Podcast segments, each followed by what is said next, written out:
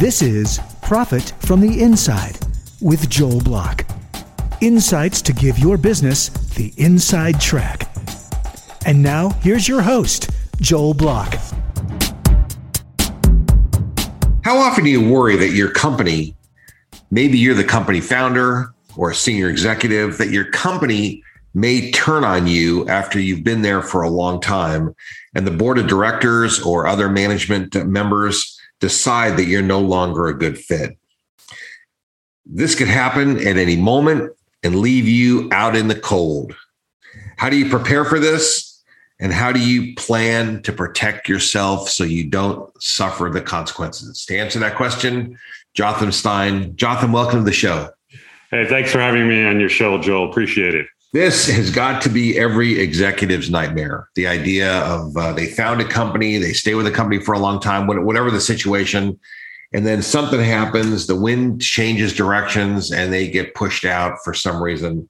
Uh, how often do you see this? And for, by the way, you're a lawyer, just just for disclosure, so that uh, everybody knows. How often in your practice do you see this happen?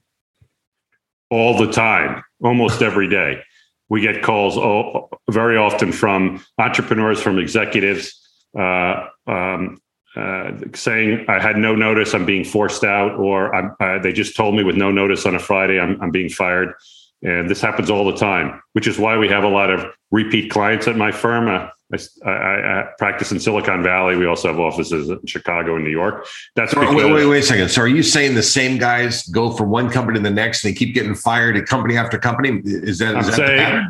I'm saying they get they. I'm saying they leave one company or another, and they come to us for their employment agreements or what we call a professional prenuptial agreement um, to protect themselves, so it never happens again. So, you asked me how many times people get uh, executives or entrepreneurs get forced out of their own companies, get fired with no notice, lose out on stock and stock options, profits, interest, whatever it is. It happens all the time. So once that, you know, it's the old old adage, um, fool me once, shame on you, fool me twice, shame on me our clients don't want to be fooled a second time. So they come to us repeatedly. Now, you know, it, this Silicon Valley, uh, certain areas of Chicago, New York, other areas, there's a lot of mobility between executives. They might be at a place for six years, seven years, four years. If they're entrepreneurial, they'll, they'll, they'll start one company and then they'll leave after four years uh, hopefully after an exit and start another one. That's what I mean by coming back to me. They were in Cincinnati. We might not have so many repeat clients because there isn't as much mobility there.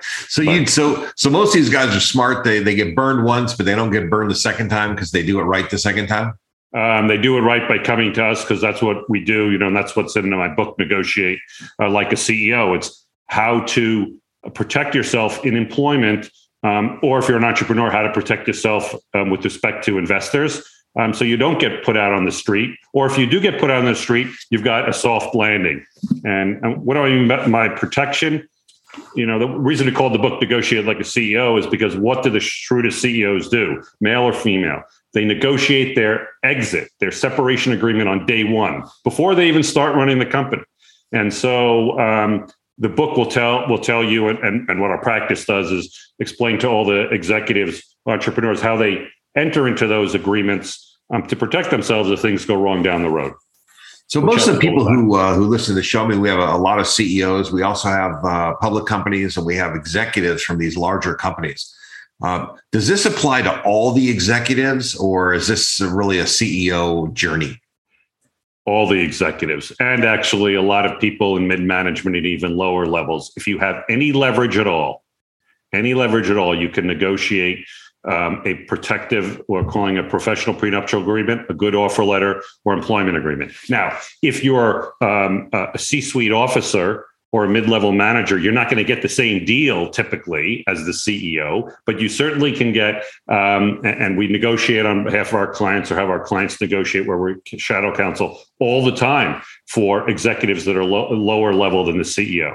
Now, having said that, there are certain companies out there or certain investors out there who won't sign an employment agreement with anybody other than other than the CEO and the CFO. There are some companies out there that do that, but when those kind of um, when those uh, uh, individuals or executives going into those companies come to us, um, we say, okay, you have to you have to balance the risk of going to this kind of company where they won't give you any protection vis-a-vis all the other choices out there, and maybe you want to check out another choice.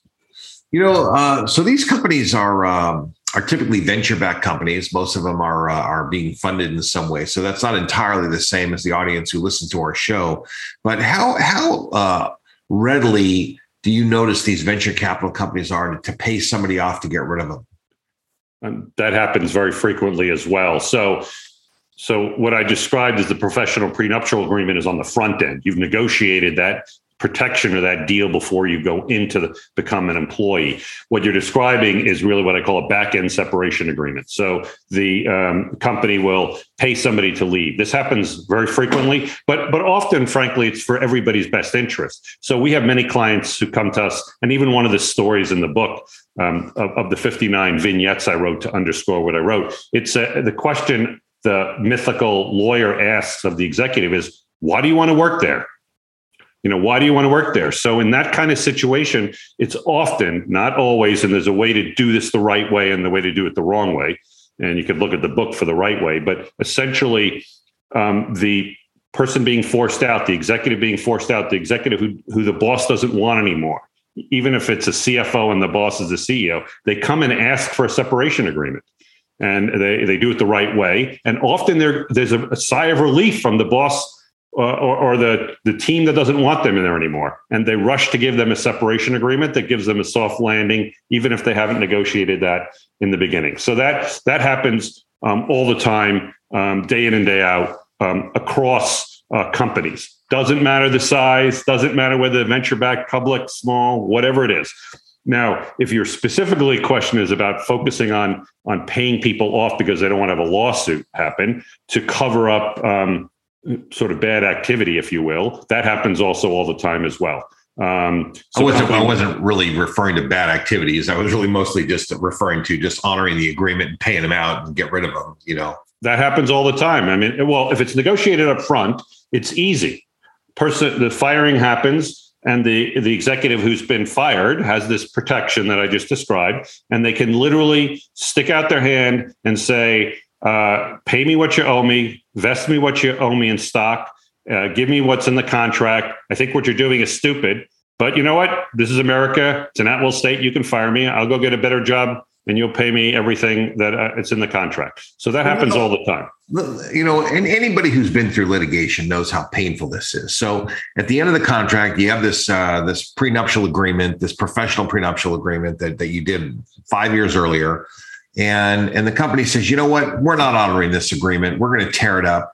And and the executive has a choice and that is to sue or to renegotiate or do something different. Uh, if he sues it could take years it could cost uh, hundreds of thousands of dollars. So what what really ends up happening? I mean what are, are companies playing hardball and they're they're really they're they're pulling that string? What what happens most of the companies honor their contracts, especially at the executive level.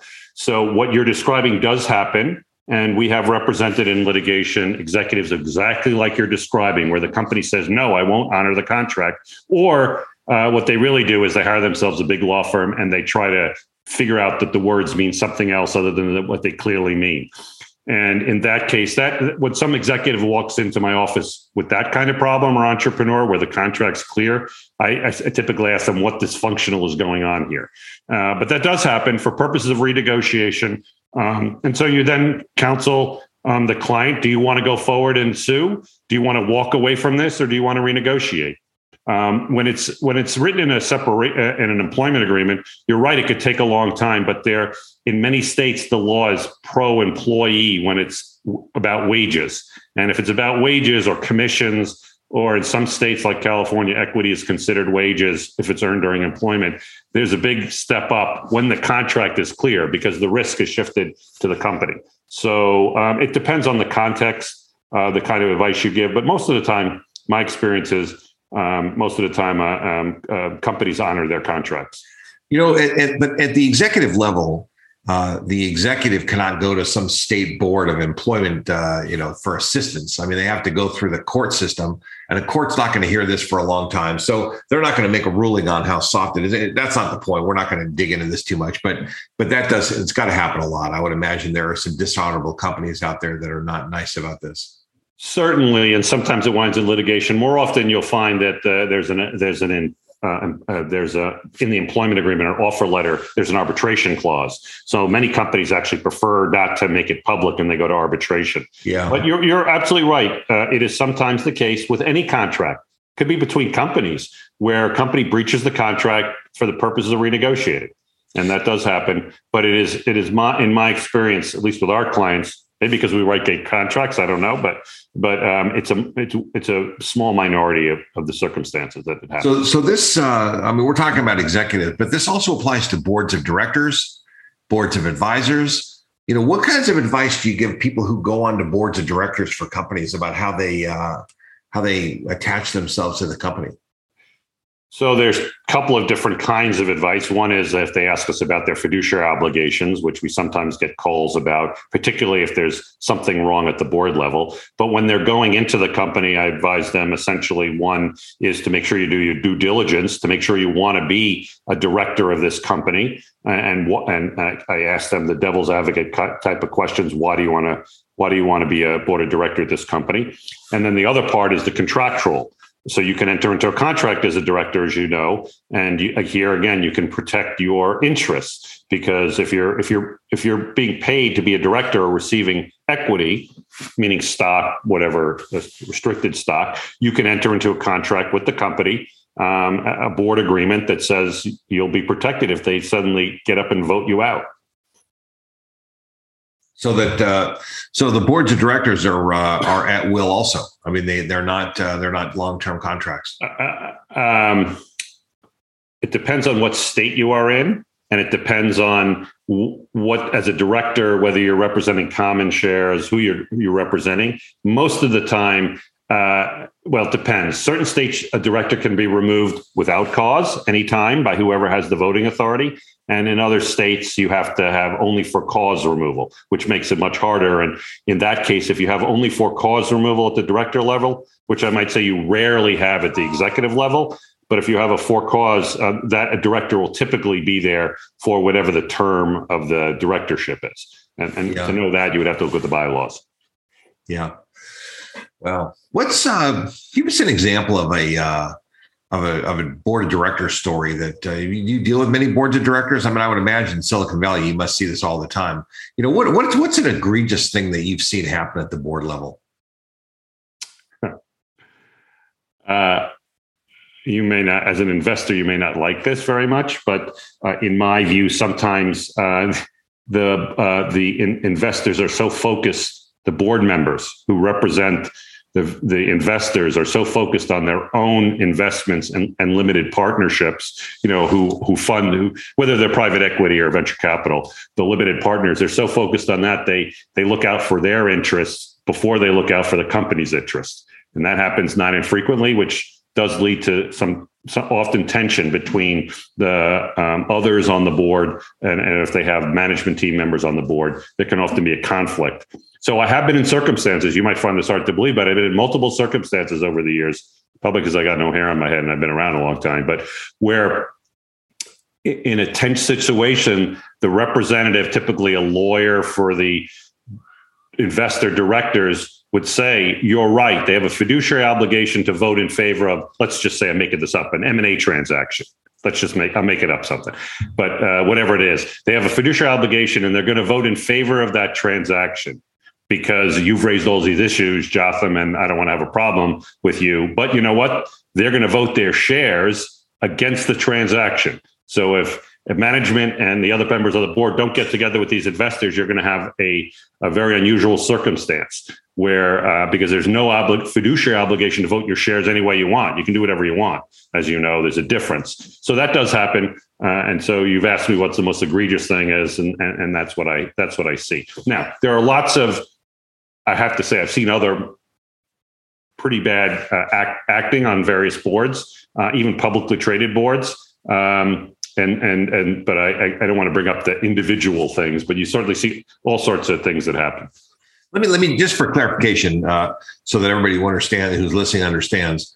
Uh, you're talking about a director could own some uh, limited shares, and they could also have some director shares, as and they get to vote. There's two different things that are voting. So one is voted one way, one would be voted another way. No. That's what you're, you're talking about. No, no, I, I and I confused you, and I apologize. Let's say that there's a board of five board members, and let's say three of the board members uh, are are appointed by um, um, investor groups. So um, whether they're venture capital funds or whether they're private equity funds, let's just use that as a hypothetical. Now, the company I'm using as a hypothetical, um, something that's good for the company could be entering into their contract, could be doing an M&A transaction. Let's just say something like that. And and they've had independent advice. The board has had independent advice that this is a good transaction to happen. All right, uh, for the shareholders, for all the company shareholders.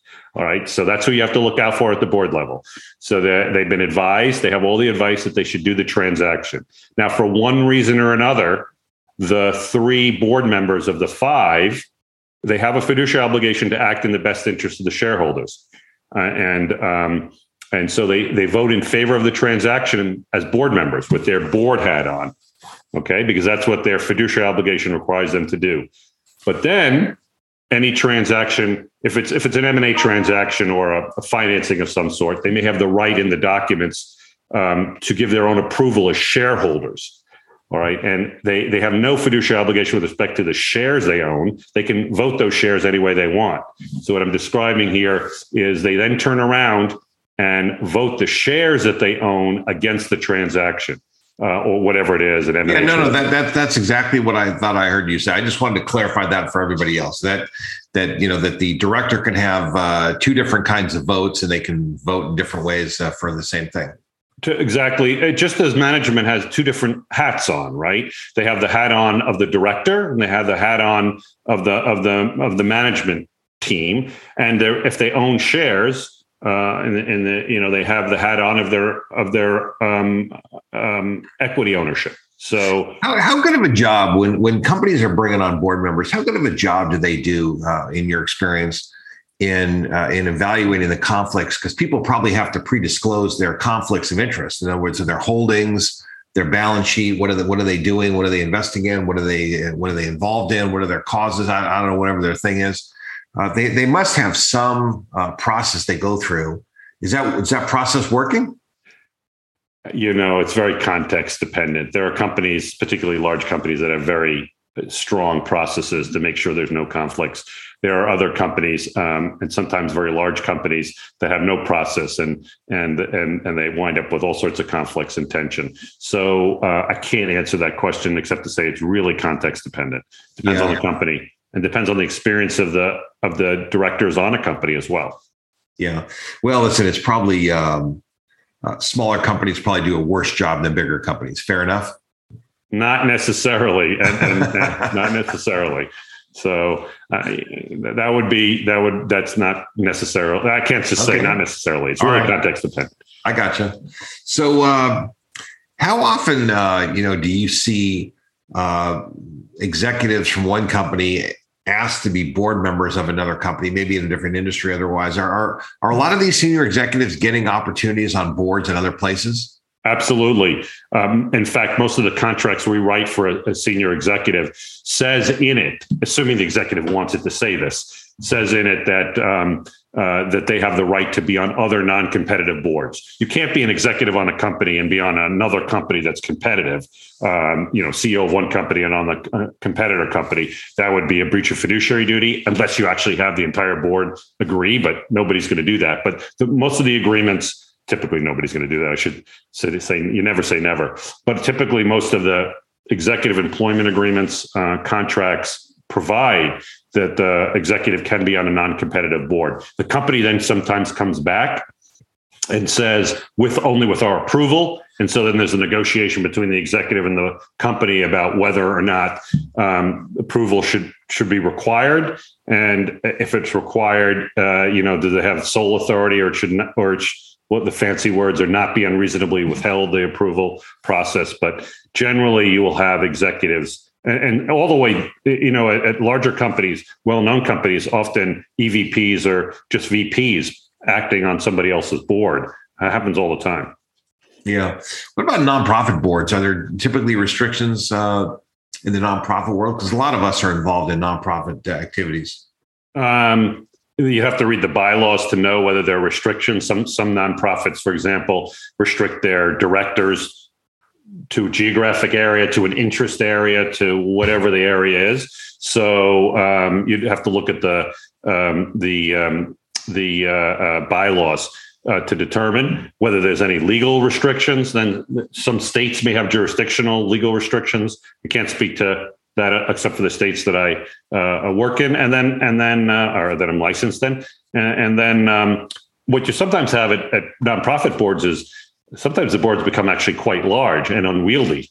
Um, which is something you don't see as much in the private world. Um, and so you hold boards of 15, 20 people. Um, and and that can be problematic because it's hard to do good corporate governance there. So it depends on the nonprofit, the experience of the nonprofit. It's just like any private company, nonprofit boards could work really well and they can be dysfunctional on the other end of the spectrum as well. Yeah. So let's let's talk about so uh, so we, we kind of did kind of a survey of some of the issues that come up, but what are some of the specifics that executives should be thinking about in this prenuptial agreement that they sign? What are the things that they should be asking for? What are what are the big buttons? Uh, Number one, uh, protection of their compensation. So, salary, they should ask for separation pay in advance. Um, that's what, you know, if they get fired, should they get a year's worth of salary? Should they get six months worth of salary? And then should they get uh, their bonus and commissions um, or expected bonus and commissions on separation? That's one area. The second area is to protect their equity. So, what do I mean by that? Many executives are receiving stock restricted stock, stock options, profits, interest that are vesting over time or vesting by a performance. And so if they get terminated, the executive gets terminated or entrepreneur gets terminated before that stock vests, they typically going to lose whatever is unvested. And so the way they protect themselves is they put an acceleration clause in their professional prenuptial agreement that says, if you terminate my employment for any reason um, other than cause, and you strictly define cause, or if I terminate my employment for good reason, and you give a broader definition for that, um, then you, the company, will accelerate the vesting of my shares uh, for a certain number uh, of years or, or, time period or performance based shares. Third, with respect to those shares, um, if they're getting stock options, they almost always would want, and this is what executives often miss over and over again, is a post termination exercise period. So, a period of time after they're terminated that's not the typical 30, 60, or 90 days but is rather one year, two years, three years, four years that they have to exercise their options. So when they get fired, they don't have to just exercise right away, and um, that essentially turns a employee short-term option into a leap. Uh, long-term option. Uh, the third thing they would want, uh, the fourth thing they would want, or the third thing, if if the post-term exercise period is, is, part of number two, the third the third thing they would want is um, uh, typically Cobra protection. That is, the company pays for six months, one year, whatever it is, of health healthcare benefits going forward, and that's that typically takes the form of the company agreeing to pay the premiums for Cobra for some period of time or advancing the cost of the Cobra payments. Those are the big picture issues. Now, in other places, other things are important. So, for or for individuals, certain individuals, they have very important things that I just didn't describe. I don't want to leave them out. So, for example, car allowance might be very important in certain places. And so you would then want to negotiate for a year to drive your car, um, you know, on the company's dime, if you will. Another possibility is if there are loans out there. So many public companies that can't have these kinds of loans anymore, uh, thanks to the, um, you know, some of Congress congressional acts. But if loans are out there, you don't want your loan called if your company's giving you a loan, you don't want it called 30, 60, or 90 days after you've been fired. You want it called a year, two years, three years down the road. So if you have if you have that particular circumstance or other particular issues, you would want to negotiate your protection before you sign your employment agreement because it's in your employment agreement and before you begin work. Are the uh, are the kinds of benefits that these executives get that they're looking to protect uh, how similar would that be for boards of directors? Um, uh, depends on whether they're being paid to be a board of director, whether they're just getting equity. So it would be you could enter into that kind of agreement as a board of director. They're a less common, um, but you could also enter into an agreement um, on that same level um, before you become a director. You know, it's a board director agreement typically. Um, they're not usually getting a salary; they're getting paid for showing up or being paid for a board mem- board membership. But um, so they'd be paid as like a 1099 typically, but um, you can get protection any anytime it's legal. You can write a contract to protect yourself, um, and, and, so I have to know more of the context, but they're not. Um, you could certainly get that kind of um, agreement if you wanted to. This is very fascinating to me eh, because it uh, it's very sophisticated, and I imagine that more sophisticated people are doing these kinds of things. But I would also imagine that many, many less sophisticated executives are not getting these kind of protections. They're not going to go into an attorney in advance. They're not, you know, being counseled to do this sort of thing. And I hope that that this show helps people because it's certainly uh, critical information. I, I want to say um, you asked me what they would protect themselves, the executive would. What what what does that mean in an, an, offer letter employment agreement? There are other questions that you would have to ask depending on your circumstance. So, um, and, and you might want to protect yourself against that are critically important, but they're context dependent. So I'll use as one example. If you go into a, you're becoming an executive, whether it's a CEO, a CFO, a VP of worldwide sales, VP of marketing, whatever, or at a much lower level even um, than that, a mid-level manager if you're going into a company that has significant investment from private equity or from venture capital, you need to know what liquidation preferences are, right? Because if the liquidation preferences are too high, then even a, a big sale of the company won't result in any any money coming to you as a holder of common stock. So that's one thing you would need to know. Another question you must ask if you're going into a company like that where you don't know public companies is no problem you can look at the internet and and find out what the capitalization is. If you don't know what the capitalization is you got to ask that question as well. Now if you show up and you're going in as an executive in a, a company use an example why this is context dependent. If you're going to become a ceo of a company um, that has high liquidation preferences well, then you have to negotiate into your contract protection that the protection for your equity includes protection um, um, against liquidation preferences, which would be something called a management carve out agreement uh, or management carve out clause. And so, let me, let me just uh, say that in case anyone doesn't know what that means, it means the liquidation preference means who gets paid first as you as you're kind of winding things down. And there's typically a an order uh, of of who gets paid when and what and how much they get and the bottom line is the people at the bottom get paid little or nothing. That's just kind of how, or they could get a lot if there's a lot left over, but there's usually not because people at the top tend to tend to take out uh, quite a bit. So uh, it's a tough, it's a tough thing. Yeah, it's not, and and and your use of winding down, you mean winding down a company, but it could be very positive. So, for example, I just make it up. Let's just say liquidation preferences are two hundred fifty million dollars, and and and the company then sells for two hundred fifty million dollars okay, um, everyone that holds uh, stock or stock options, of the company on the employee level, management level, any level uh, below the level investor will get zero from that transaction because the first $250 million of this example it's already spoken for. What's that? It's already spoken for. It's already spoken for. It's spoken by for for the investors who invested, and they typically get a higher class of stock called preferred stock. And, and, and they don't have to, sometimes they would have invested $250 million in this example. And, and so they would just be getting their money back. But in other examples, they've only invested $50 million if they, and they have a, that would be, that would be sort of pig-like, but that would be a, a quintuple participating preferred stock and they would get all the money even though they'd only put 50 million in so you want to be very careful and ask those questions that's what i mean I gave the broad based answer for what an executive would want in their employment agreement, but everybody's situation is specific, and you have to know what the you have to know the questions to ask. So so you learn how to protect yourself. Yeah, if if you know, I'll, I'll tell you, uh, if that question doesn't tell somebody that they need the help of a professional person, uh, there is no other example because because that just isn't something that somebody walking down the street doing their regular business would would think of if you haven't been down the path and understand how preferences work, how liquidation works, how you know, and, and, and, liquidation doesn't mean wind down and, close the business. It could be a sale. It could be a go public. I mean, it could be anything. I mean, it could be anything where money moves in a transaction, right? So, uh, you know, if that uh, if that doesn't tell you, I don't know who, I don't know what would. So I, I, there's one of the 59 stories in my book, Negotiate Like a CEO, is just about that, and and it's about I have had the shrewdest clients who don't understand liquidation preferences as an example, or what you really need to do, look at in a cap table. So there's a story, one of the 59 stories in the book is exactly an offers come in. These are mythical characters, and it's interesting. The story, the, the banker says, we have an offer. The mythical banker says, we have an offer for your company uh, for 200 million, 250 million. And the, the CEO is screaming no across the Zoom. We're not doing this deal and his two executives are sitting in the room with him, senior executives, one of whom doesn't understand and didn't know anything about liquidation preferences and is multiplying his equity ownership in the company by, let's say, 200 million. So he owned 5% of the company. He thinks he's going to get $10 million.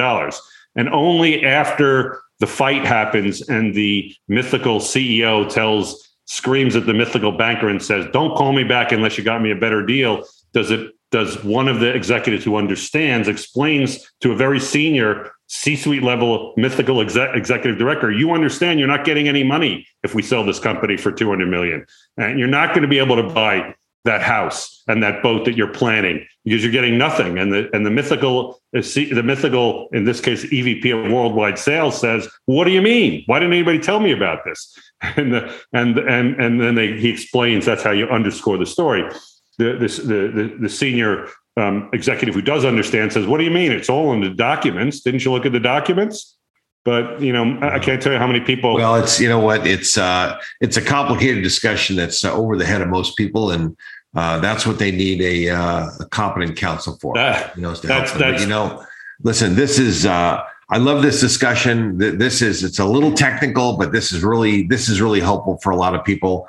And you know the uh, the promise of our show is is the inside track, the best, smartest, and fastest way to get something done. And uh, you've definitely delivered on the on the promise and kind of given us the inside track about how some of these transactions work, what to think about, where to go. And when people deliver on the promise, we call those people advantage players. And you certainly are an advantage player. And I, I really appreciate you being on the show. Well, thank you very much uh, for the compliment. I appreciate and it. Listen, we'll put uh, we'll put your contact information in there for any executives that might need you and we'll also uh, put a reference to your book, your, your okay, new that, book that helps people negotiate these types of deals. So thanks so much for uh, for being part of the show and uh, contributing and, and for being an advantage player. Thank you very much for having me on your show, Joel. Joel, I appreciate it.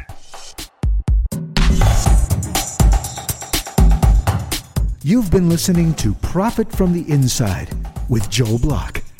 For more insights and to learn more, visit joelblock.com.